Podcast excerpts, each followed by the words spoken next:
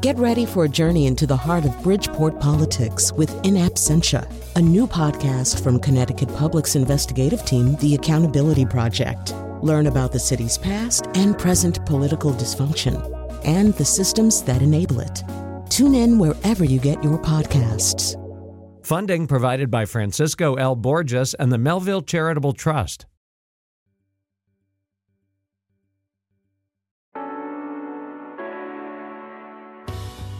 This is Where We Live. I'm Lucy Nalpathanchel. In 2015, Connecticut Governor Daniel Malloy made headlines for his Second Chance Society. The reform measures included decreasing penalties for simple drug offenses and improving the process behind parole hearings and pardons to help nonviolent offenders get back to living on the outside.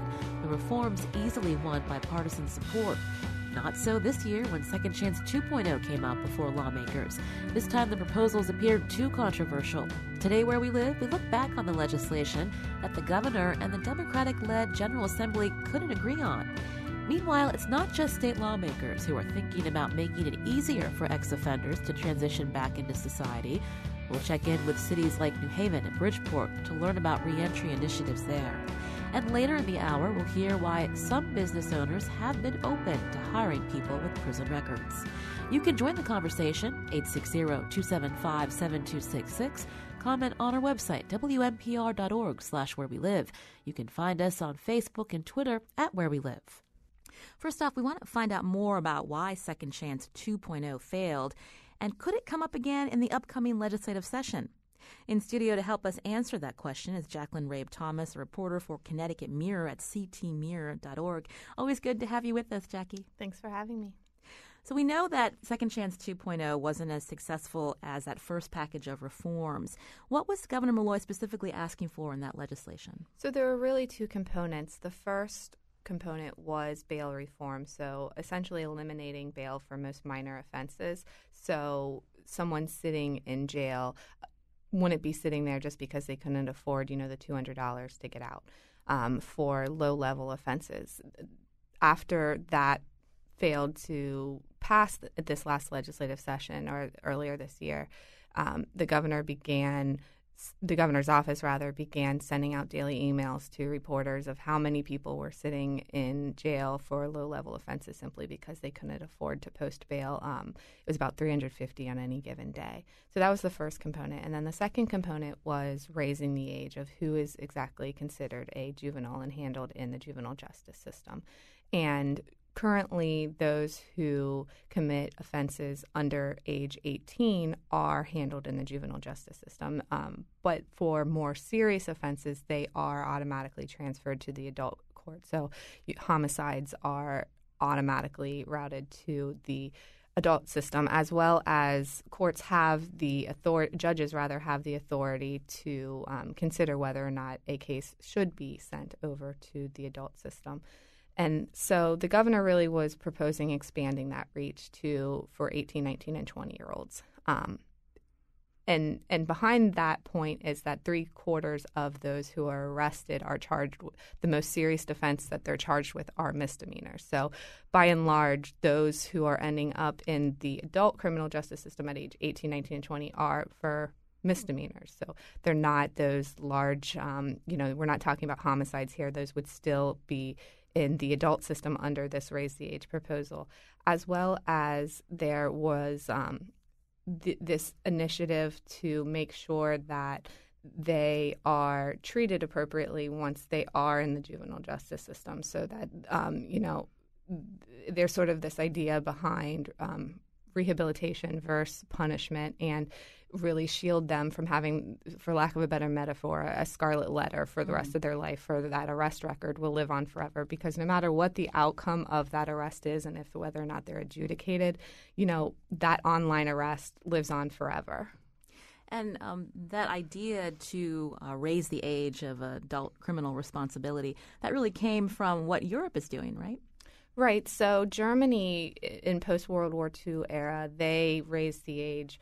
Um, so that they captured more young, uh, some more of these adolescents into their system, and they actually um, include homicide offenses in their juvenile justice system. So, like something like ninety percent of those who are charged with murder, you know, various uh, more serious offenses are still handled in their juvenile justice system. So that's not what was being proposed here in any way. Um, the Netherlands also more recently have has shifted to a, a, larger age, and then also in other states and throughout the U.S. have also been um, pushing for this. Illinois and Vermont have been considering this. That not, neither of those states has it passed yet, but it is something that is, um, you know, the, the discussion is starting to to, to be raised. I wanted to point out we did reach out to Governor Malloy's administration to come on to talk about again second chance was again, which was a very big part of this last legislative session. Um, again, two of those measures or that legislation actually failed, and we wanted to find out, you know, what are the chances of it being brought up again in the upcoming session. I'm talking with uh, Jacqueline Rabe Thomas, a reporter for the Connecticut Mirror at ctmirror.org. And um, when we talk about how the legislation failed, we have a clip now uh, when uh, Governor Malloy was speaking to reporters just in June. And he actually blamed the failure of the Second Chance 2.0 legislation on the timing of the bill. If this had not been an election year, uh, we would have passed this legislation. I don't agree that that's a good excuse, but I understand it. So he's saying um, all the seats are up for uh, reelection uh, this November, and because of that, some lawmakers didn't want to look like they were being soft on crime if they were to support 2.0. I think that's the perfect way to put it. You know, you have um, a, a, state senate that um, very well could shift over to the Republicans being in the majority. Um, you have a Democratic governor and a Democratic House and Democratic Senate who couldn't get together and, and pass this and shepherd it through. So that makes you wonder how much power are are the, the Republicans holding in this debate? And and it's it's important to mention that criminal justice reform, by and large, has been um, sort of a bipartisan issue, depending and tweaks a little bit along the way. But there has been Republican support for some reforms. Um, that said, no one wants to be seen as soft on crime, and I think this idea of capturing more people into the juvenile justice system, um, it might be perceived that way.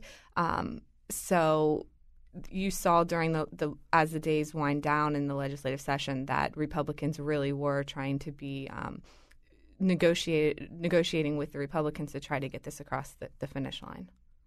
Um, so we know that um, you said it wasn't as palatable to have uh, to think about 18 to 20 year olds in the juvenile uh, justice system. Weren't there also concerns during the session about okay, well, if we were to do this for uh, low level crime, you know, the just the dynamic and the logistics of of how you would um, deal with these cases in the the court system. Um, if people needed to be jailed, where would you be putting them? Do you want to have um, these 18 to 21 year olds and you know with the, the older adult population?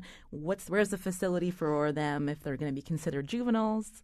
Right. So there's there's a difference between you know theoretically doing something and and how practical it is. So just something as simple as um, you know for domestic violence, for example, having intimate partner violence now included in the juvenile justice system. Do you want a group therapy where the the people range from age 14 to 20 in, in one group therapy.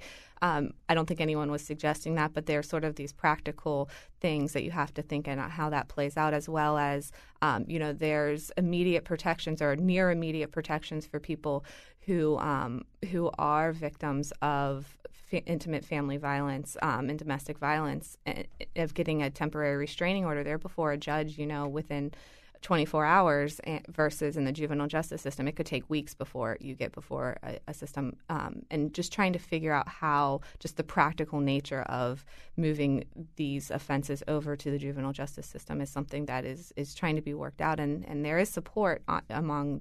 I, I heard last week that there was some support among getting this done. It's just they want to make sure all the protections that have been put in place on the adult side transfer over to the juvenile side.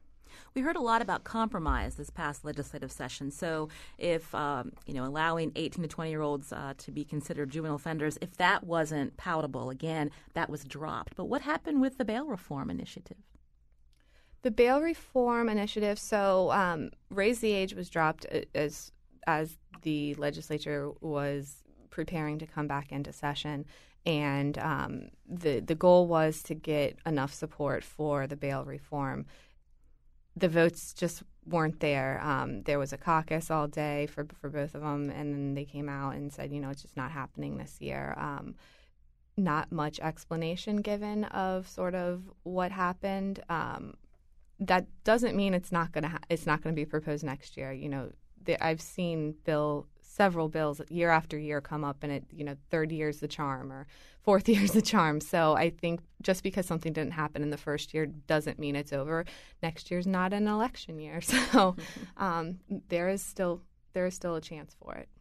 But there were real consequences to Second Chance 2.0 not being passed. That includes uh, another 15 to 20 million that had to be cut from that budget. Um, we know that House Minority Leader Themis Klarides was one of the unhappy ones. Uh, here she is in June talking about the relationship between, again, Second Chance 2.0 and fiscal responsibility. I've heard some of the governor's spokespeople in the past few weeks mention, well, it would leave a $15 million hole if we don't pass this. Well, first of all, shame on you for building it in when you have no idea if this is going to pass. But more importantly, all of a sudden you've become fiscally responsible with public safety. That's where you decide you want to save money when you're cutting social services, when you're cutting nonprofits, when you're cutting a disabled population money. And now you want to put people on the street that should be in jail? So, I, you know, a lot of uh, um, you know anger that uh, because they didn't want to feel comfortable passing this, that they now had to move those cuts onto other services. But that would have happened anyway. Right. So the 15 million that what that you mentioned is from the estimated savings from closing a jail. So the by not having so many people in incarcerated because of low level offenses, um, the it, was estimated that maybe that would reduce the inmate population. Um, the Office of Fiscal Analysis, the nonpartisan or the legislature's nonpartisan fiscal arm, they um, reported that that alone reform would not necessarily close a jail, but it was a piece of the puzzle to getting the the incarceration rate down. So it was a, a piece, but it wasn't the only piece. Um, it is important to mention too to Themis's later point of you know you're cutting everywhere else. Um, those cuts do include many many reentry services. Um, the Department of Correction just last week, or sorry, two weeks ago rather, um, announced that they're cutting 8.5 million from non-residential programs um, for reentry for people who are leaving. On the judicial side, to divert people from even ending up incarcerated, they had to cut 77 million dollars. Most of that fell on um, personnel, so court services, but 24 million of that fell on services that they contract with. So things like, you know, 10 private providers who provide detox and substance abuse treatment in the community were cut by 123 beds. That's 40% of the beds that the judicial branch provides to hopefully divert them from ever ending up in prison in the first place and get them out of the criminal justice system. So, um, if you're talking about reform, you can't just see it in isolation. You have to also see um, the cuts elsewhere in the system.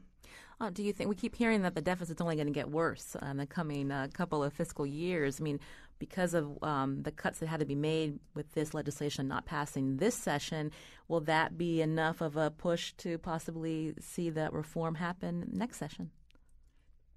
There's definitely um, some troubled fiscal waters ahead. Um, when the budget was passed, the Office of Fiscal Analysis estimated a $1.3 billion deficit for the fiscal year that begins July 1, 2017. Um, yeah, reducing the MA population definitely saves money. There's no doubt about it. Um, it so there is sort of this this money generator that comes from reducing the inmate population. So it's a you know it's it's good for society. It's good for or um, you can argue it's good for society. You can argue it'll also save money. So there's there I think that will be will help push it through.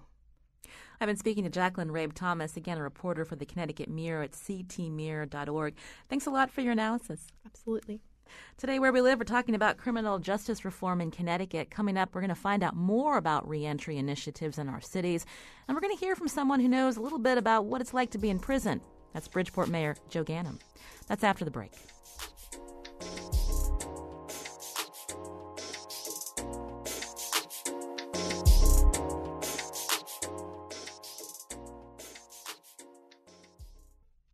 This is Where We Live. I'm Lucy Nalpathanchel.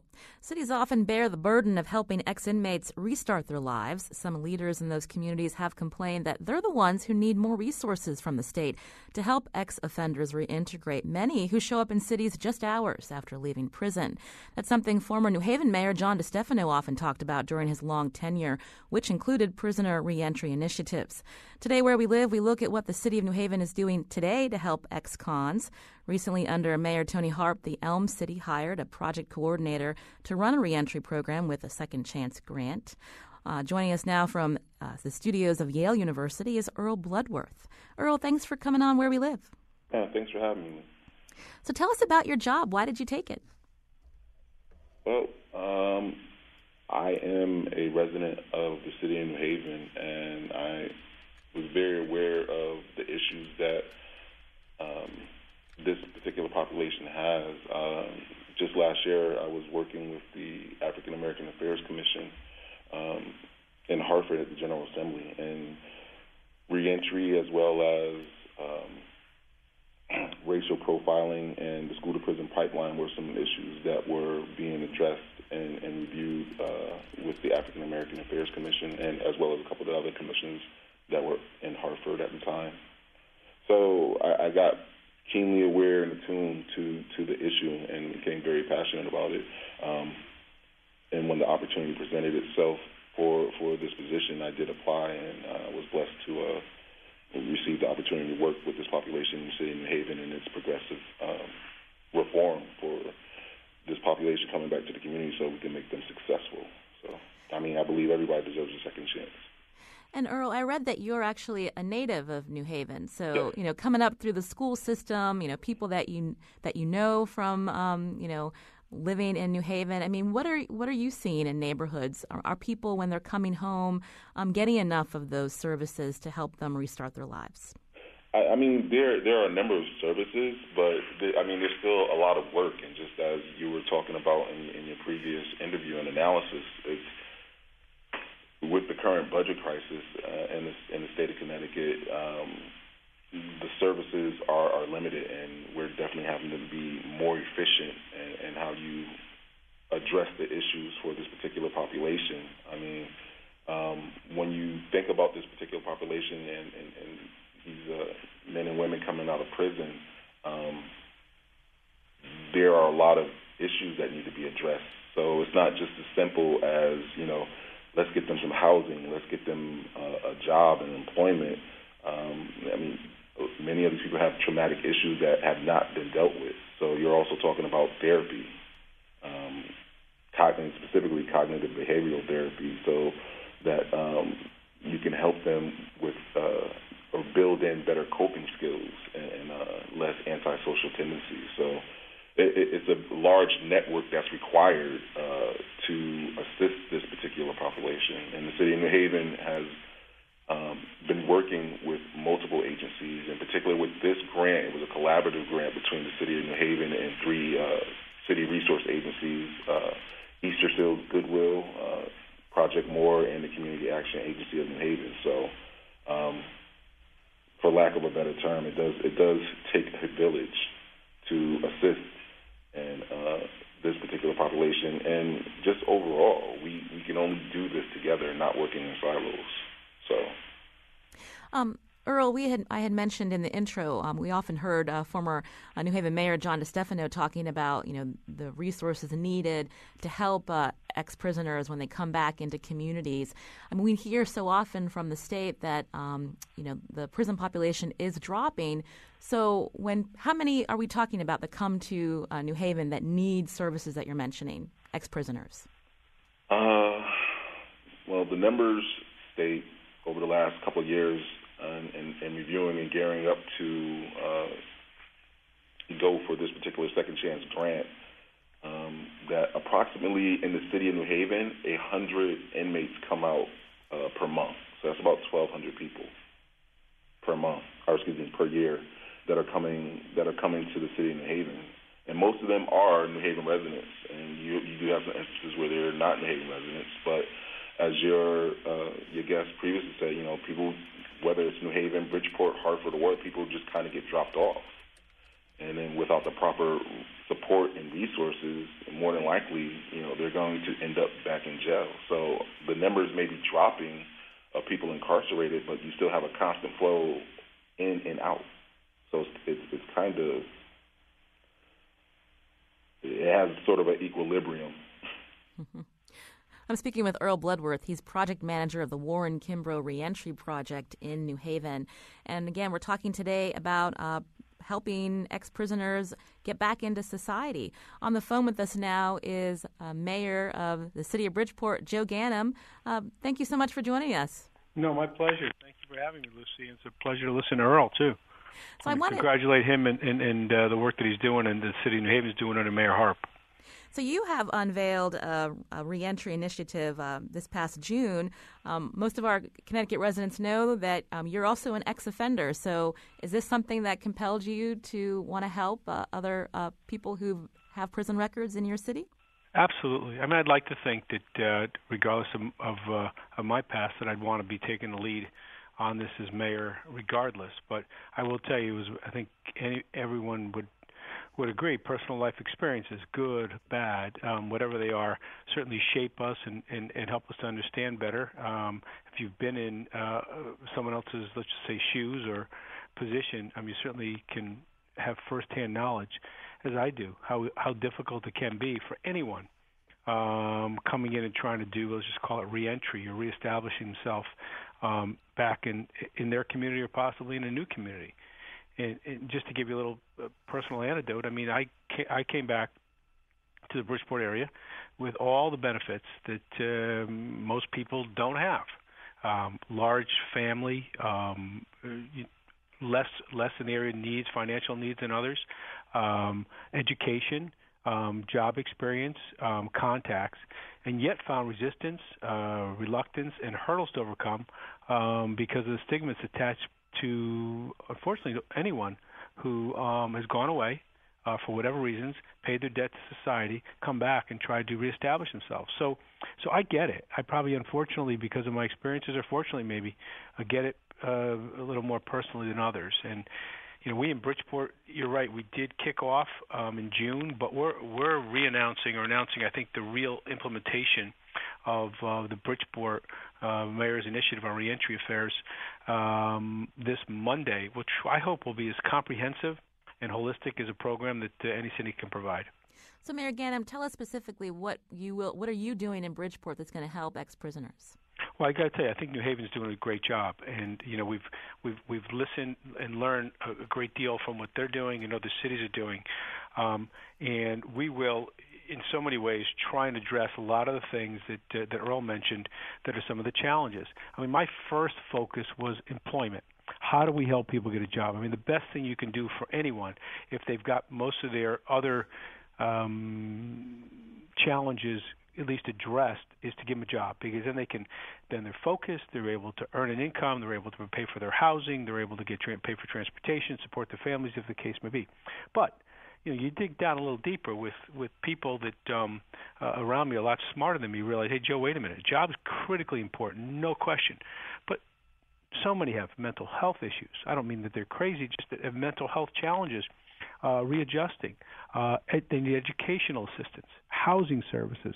Um, so I think what we're, I know what we're doing now is going to look at a um, comprehensive, and call it holistic approach to the entire person who's challenged with, with reentry coming to Bridgeport. Our numbers are similar to what New Haven has, 1,000, 1,100 individuals on an annual basis. We have about, you could almost say close to 20% of our population could be identified um, technically as ex-offenders. Um, that's probably not unusual for larger cities, uh, probably across the country or certainly in Connecticut. So we want to do all that. We've engaged employers. We've got employers to sign up and say, yes, I'll give an ex-offender an opportunity um, through one of the programs that the city is spearheading and coordinating in, in conjunction with a number of the already existing services provided through nonprofits and try and really reach out to and give a helping hand to a, a, a, large segment, as you can see by the percentages, of a population that wants to reintegrate and be a positive part, certainly, of the city of Bridgeport, and I'm sure of communities across the country. So, specifically in June, um, there was you were going to allocate city money to start up a fund so that it would encourage employers to take a chance on these ex-offenders, and if they work out for a period of one to three months, they then would they be paying their salaries? Yeah. Since then, uh, there's been the announcement through our, one of our partners, the workplace, uh, the receipt of, of some federal grant money, and there's more on the way.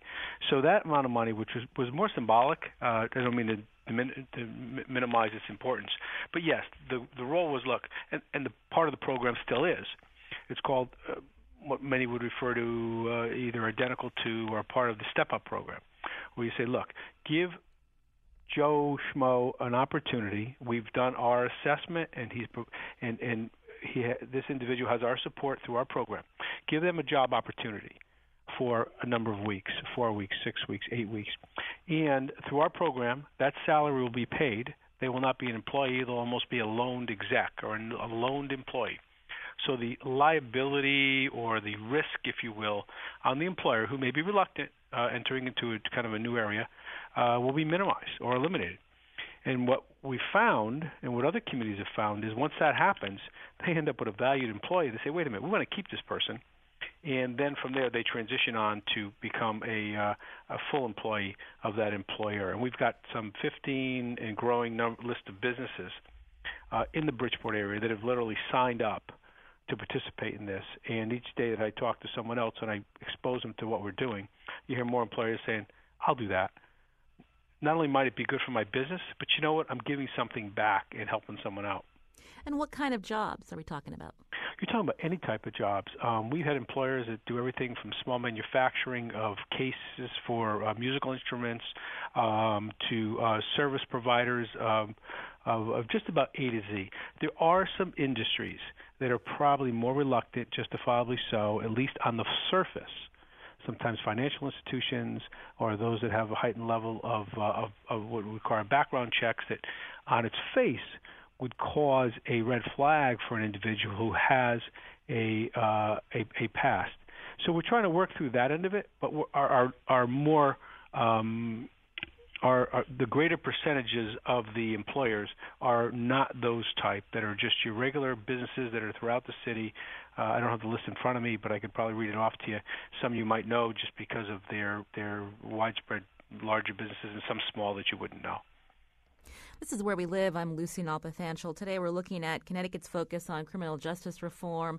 Uh, oftentimes the state's getting a lot of attention on giving uh, ex-offenders a second chance, but it's local communities too that have initiatives uh, such as the City of New Haven and the City of Bridgeport. On the phone with me is Mayor of Bridgeport, Joe Ganim, also Earl Bloodworth, the project manager of the Warren Kimbrough Reentry Project in New Haven. I wanted to turn back to you, Earl. You had made a point earlier that it's not always about uh, hooking up an ex-offender to a job and how housing, but to get them services um, so that they can really successfully integrate, even counseling. Can you talk specifically about that? Well, yeah. Um, specifically on the side of New Haven, New Haven actually has two reentry um, services. I'm with the I'm project manager of the WKRP or Warren Kimbrough Reentry Project, and we also have the Fresh Start uh, initiative uh, working here in New Haven as well. So with the WKRP, what we are focused on are ages between 18 and 24 um, specifically, and then also from 24 to about 44 who might have uh, chronic illness or disease. But specifically with the age group of 18 to 24, um, we are focusing on a model from Dr. Latessa uh, out of Ohio, and who also has ties here at uh, UNH with uh, what's called the R&R model or risk needs and responsivity. And so what that is is looking at about eight categories what that might uh, cause a person to recidivate, and basically focus on the moderate and high risk uh, people and the population that might recidivate of ex-offenders. And so, in looking at that, it was found that when you focus on these criminogenic needs or, or risk, I should say, actually, for this particular population, for the moderate and high, um, you have a tendency to reduce their risk of recidivism. Um, but what was also found in the studies was that if there is a focus on the low risk, which is kind of what has been going on for years in our country is, a one size fits all. If you focus on the low risk and, and you try to implement some of these therapies and, and uh, different resources towards that particular population, which really doesn't need it, you actually then cause them to recidivate because they are able to manage, uh, like Marianne was saying, once you come out of uh, incarceration, and, I mean, and if you've been in there for a very long time, that's a, it's, it's a completely different world where it's very, very, very structured, and you are out in society where you don't necessarily have that similar structure. And then you also have those unmet, unmet needs of you know, mental health or possibly uh, trauma from your childhood or in prison. And it, it's it's it's basically like dealing with uh, people who have issues of PTSD, and it's untreated. So if you don't focus on those underlying issues, you know, giving somebody a job who can't necessarily cope and manage uh, that responsibility or work within that particular structure, then you're not necessarily helping them. You're actually setting them up for failure. Uh, Earl, you mentioned uh, trauma in families. I, have seen statistics or uh, research done where so often the young people that we, we have in our prison systems, um, you know, they're coming from families where they've had a, a, relative in prison, and so it's just this cycle that keep, keeps repeating. Yeah, it's definitely a cycle that keeps repeating. And not only that, you know, many of the individuals, men and women that are coming out, not only are you dealing with trauma, but you're also dealing with uh, deficiency in education uh, around literacy and numeracy as well. So you're not addressing these needs while they're in. And one of the things with the WKRP is that we're trying to start the intake process for particular people that would meet the requirements for this program um, at least nine to 12 months while they are in prison before they get out. Because starting after they get out or right before they get out, you know, 60 days or so, it's, it's not very helpful. It hasn't proven to be effective.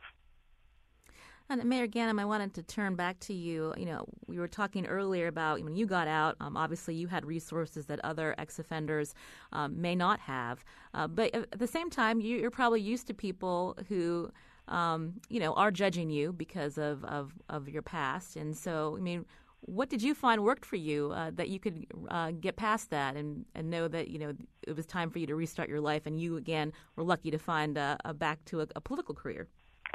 I think you just got to, um, for everyone, you got to do your own. If if there's a program like we're offering in Bridgeport, or there's a program like New Haven's offering, take advantage of it. I mean, these are this is a great contribution of, of smart, committed people, agencies, employers willing to create that opportunity. Um, but you also have to push ahead and really focus on where your strengths are, what challenges you really can or ready to meet when you come out with or without help, and then tackle them one by one. I mean, mine was maybe smaller than others. Um, I had a family, you know, uh, I was a lawyer by trade. I didn't have my license when I came back, but I had an office to go to. I had a place to work. I had a place to live. Um, I had a car to drive. Um, certainly had huge challenges, know, many of which I'll spare you on. But um, I mean, but there's but there's the whole readjustment. I think that was just mentioned too um, especially if you're long term, as Earl mentioned. If you're away a long time, the world changes. Uh, technology changes, friends change, people change, people die, people are born. Uh, you could find yourself coming into a, a whole different world than the one you left, even if everything else is perfect. So what, what we're doing, it's it's really about helping people make uh, better choices in, in so many ways to help reduce I love the term. It sounds like one of those big words, recidivism. In other words, making the same mistakes or ending up back in the same place because they didn't either understand the challenges and were able to meet them, or did understand them but just have didn't have the resources or strength or support to do it. Because many, nobody, nobody by choice, uh, certainly not by good choice, want to end up on the, on on the back end of the criminal justice system um, and, and and don't do it for do it for obviously for all the wrong reasons. But usually when they come out, if you give them the opportunity, many people have gotten hit over the head hard enough to realize that um, this is not what they want to do again.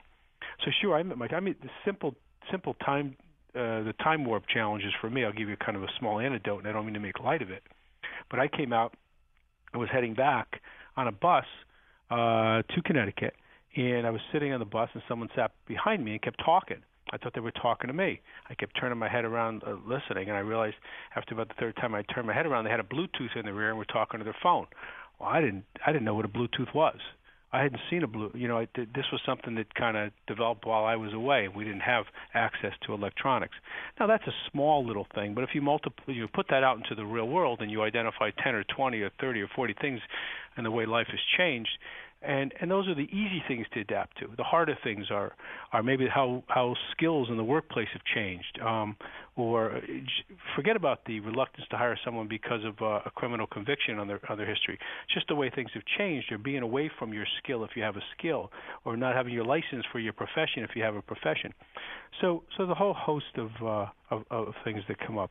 Uh, we want to have a one stop in Bridgeport we have a lot of great organizations out there. We want to make it, as I said, a partnership with them, but one stop where people can come in and um, find this to be a place where they can get back on their feet and um, and be, you know, I don't use the cliche, but a, a contributing member of the community after they've gotten services, after they've been the beneficiary of some services, to make that contribution back. So. Uh, so I'm excited. I'm also excited on a national and state level. But this has really gotten to the level where people have have turned from the overriding uh, feeling that uh, our criminal justice system was uh, was was bent on uh, deterrence, which which it needs to be a part of, but it, but but there's an element that seemed to have gotten lost for decades, and that was on rehabilitation, and um, uh, and and that element seems, at least through this president, I think through the leadership we have in the state of Connecticut, I hope on local levels like we're seeing in New Haven and Bridgeport and Hartford, um, being led to to turn the corner uh, of where the real focus needs to be on criminal justice in America. And Mayor Ganim, I get your point about um, how uh, uh, the world moves on when people are serving time, but you know, so much of um, when someone gets out, I mean, so much of our everyday is just uh, human interaction and how people judge us or have perceptions. And so, do you think that the attention in Connecticut with second and second chance and giving people another chance is that message getting through? Because we do, we are hearing from some people in the business community who you know they they don't they want to be able to um, have the the full uh, option to whether who they hire, and so there is a little bit still a little bit of a tension there, isn't there? Oh, look, I don't think it's a non-issue. But I think the fact that, that there's a discussion, that we're having this talk on the radio, that the president's announced second chance, that the governor's announced second chance, that we're putting resources and our best people behind this effort goes a long way to start changing those that are more reluctant. Um, and I do think that there needs to be this is not something where you hide the fact that someone uh, has whatever history or past that they have. I don't think that's ever the case. Uh, certainly for anyone who's engaging in a relationship, a business relationship, or a partnership, or an employment relationship. But I do think the uh, the opportunity. I'm for ban the box, uh, which means that you know that resume or that application will get reviewed by everyone else. Yet there'll be full disclosure, uh, either at the point or prior to the point of hiring, where someone can say, "Okay, I get that, but we're not going to throw your resume or your application in the, in the in a second pile," which is what happens, whether people want to admit it or not.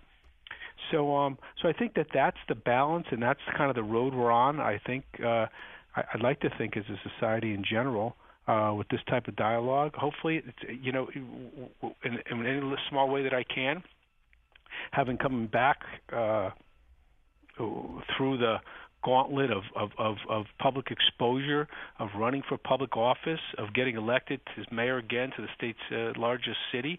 Hopefully, that sends a message. If I do uh, not just through second chance, but if we're able to see someone who's come back through after being through those challenges, people say, "Holy, holy, yeah, I guess this this this is another example of how this can work in a positive way, and maybe that lends some credibility to someone else who's looking for a second chance." I want to thank Bridgeport Mayor Joe Ganim for joining us. Uh, thanks so much, Mayor. Thank you. Also, Earl Bloodworth, project manager of the Warren Kimbrough Reentry Project in New Haven.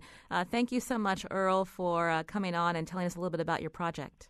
Uh, not a problem. Happy to do it. Thanks for having me. Thank you, Earl. And, and we know that the public sector has initiatives to help people get out of prison. But as we've heard, is it too risky for the private sector to want to give ex cons a second chance? When we come back from the break, we'll hear from one business owner who thinks it's a risk worth taking. This is where we live.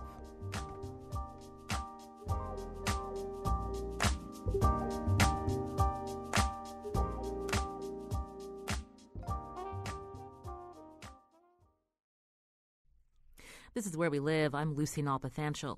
Coming up tomorrow, Connecticut is among the least religious states in the country, according to the Pew Research Center. But while the number of churchgoers might not be high, religion is a pillar of our state's history. Join us as we explore our Puritan past and find out how that past still influences our communities today. Where We Live's been talking about initiatives in Connecticut on a state and local level to end the policies that have fueled mass incarceration in the United States. Ban the Box, as it's known, is one measure municipalities around the country have debated. It would prevent job applications from having the question of whether an, an applicant has a criminal record. Ex inmates say if they check that box, it usually means they have no chance of getting that job. In Connecticut, a new law will be taking effect in 2017 that would ban the box from an, an initial application. Only later, if an employer is set to offer a job to someone, would they be free to inquire about a criminal record. And obviously, that's not um, that limitation is not sitting well with all business owners. There is a local restaurant owner here in Hartford who's made a point to offer second chances at his establishments. He joins us by phone now. Jamie McDonald is a co-owner of Bear's Smokehouse Barbecue in Connecticut. Hi, Jamie. You're on Where We Live. Hello, how are you doing? I'm doing well. So we hear that you and your wife um, have been making a real effort um, at your businesses, um, not just in Hartford, but also I believe in Windsor, to, to hire ex-offenders. You know, where did that uh, thought come from? Um, I think we, well, I know that definitely in our families or just our our social networks, we all know somebody that has either dealt with or is currently dealing with uh, some type of substance abuse problem. Um, and keeping that in mind, uh, you know, even from my own childhood, I know people make bad choices sometimes, and if they're truly trying to get back on the right track and better their lives, you know, sometimes that's all they need is somebody to reach out a hand and help them up. And without that, there's just a, a continuous cycle of just negativity in their lives. Mm. So your success is really, uh, your businesses have seen real success in the last few years. Tell us about the people you're hiring. So um, we started off by uh, um, hiring from Billings Forge, which is a local uh, nonprofit kitchen in, in Hartford, and from there we started establishing partnerships with different organizations like Open Hearth, uh, which is right down the street from our, our Hartford location. And Jamie, are you there? Looks like your cell phone. Oh, okay. I'm sorry, Jamie. Your cell phone cut out. Go ahead. Oh, I'm sorry. I'm sorry.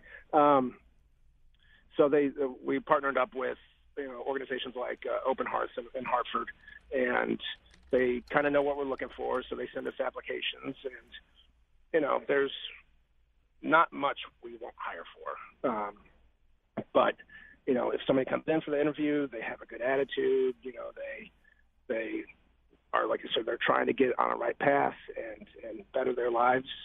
You know, we'll we'll, we'll give anybody a chance, pretty much.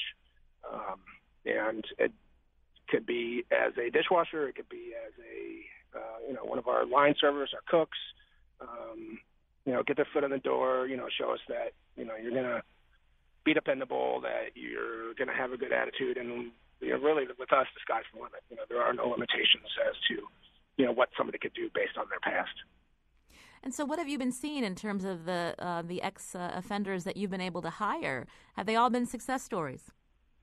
Uh, not all, not all, um, and that's part of the the risk or the the, the you know, just the risk of, of of these types of hiring practices is you know we we either get, get get people that you know they come in and they're immediately back out um, or, or back in, in jail or prison.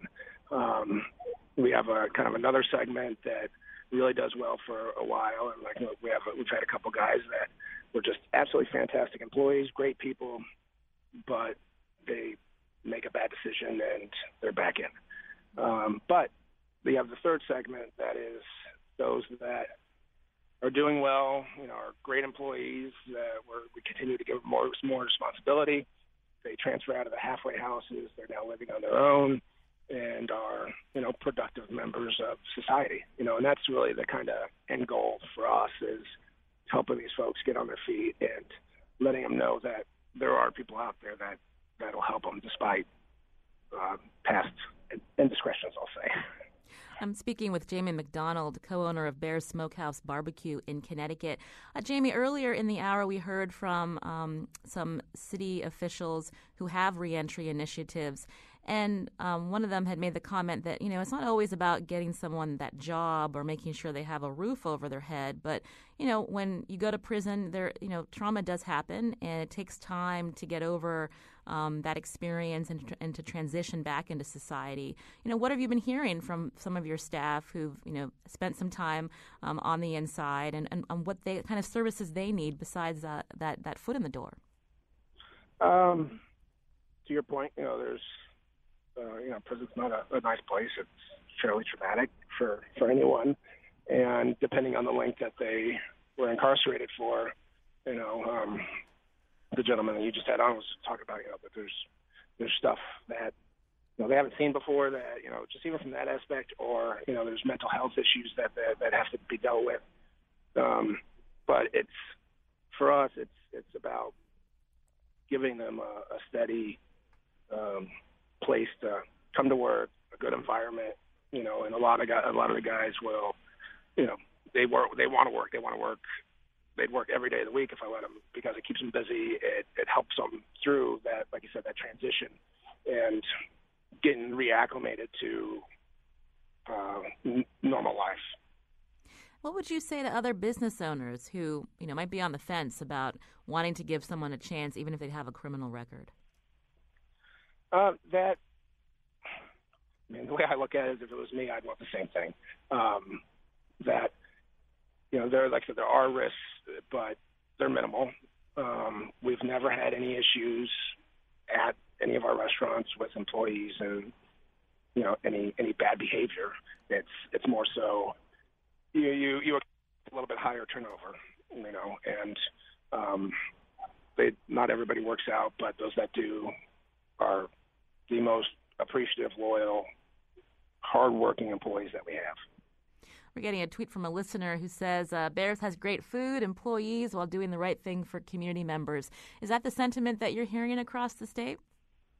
Yeah, yeah, no, and it's um, you know, one of our both my wife and I's kind of core philosophies is that all communities should benefit from having a business there just as much as the business business benefits from being in the community. And so from day one, we've we've tried to always give back as much as we can. Um, and you know, it's it's part of you know I'm blessed enough to to have some success with the with the restaurants, and you want to share that and help other people out. And you know, that's uh, that to us that's the whole point of it. Any criticism? I mean, if, if somebody finds out that um, you know the person that's serving them has a criminal record, have you ever had that experience? Um, not too much, but I I have, um, and it's more so. Um, we did a we did a interview with uh, Governor Malloy a couple months back, and there was some feedback. Oh well, you know, why do you offer these people jobs when there's plenty of other people that haven't committed the crime that need jobs also? And my point to him is, is we don't give necessarily any preference to anybody, and I, I think that's the point of it. Is is you know, it's, it's basically discrimination against people that have that have been in prison. So it's not about uh, giving them any preference. It's allowing them to be on equal footing with the rest of the applicants. And how many of your staff would you say, do you know that are um, you know that have a criminal record? Um, I'd have to say at least fifty percent. Uh, right now, we we we have about 100 and about 110 employees. So, say 50, 50 to 60 percent. Well, I want to thank Jamie McDonald again, co-owner of Bear's Smokehouse Barbecue in Connecticut. I appreciate your time. No, thank you very much for having me on. Our show is produced by Lydia Brown and Jeff Tyson. Our technical producer is Chion Wolf. WNPR's digital editor is Heather Brandon. Executive producer is Catie Talarski. As always, you can continue this conversation on our website, wnpr.org slash where we live. I'm Lucy Nalpathanchel. Thanks for listening.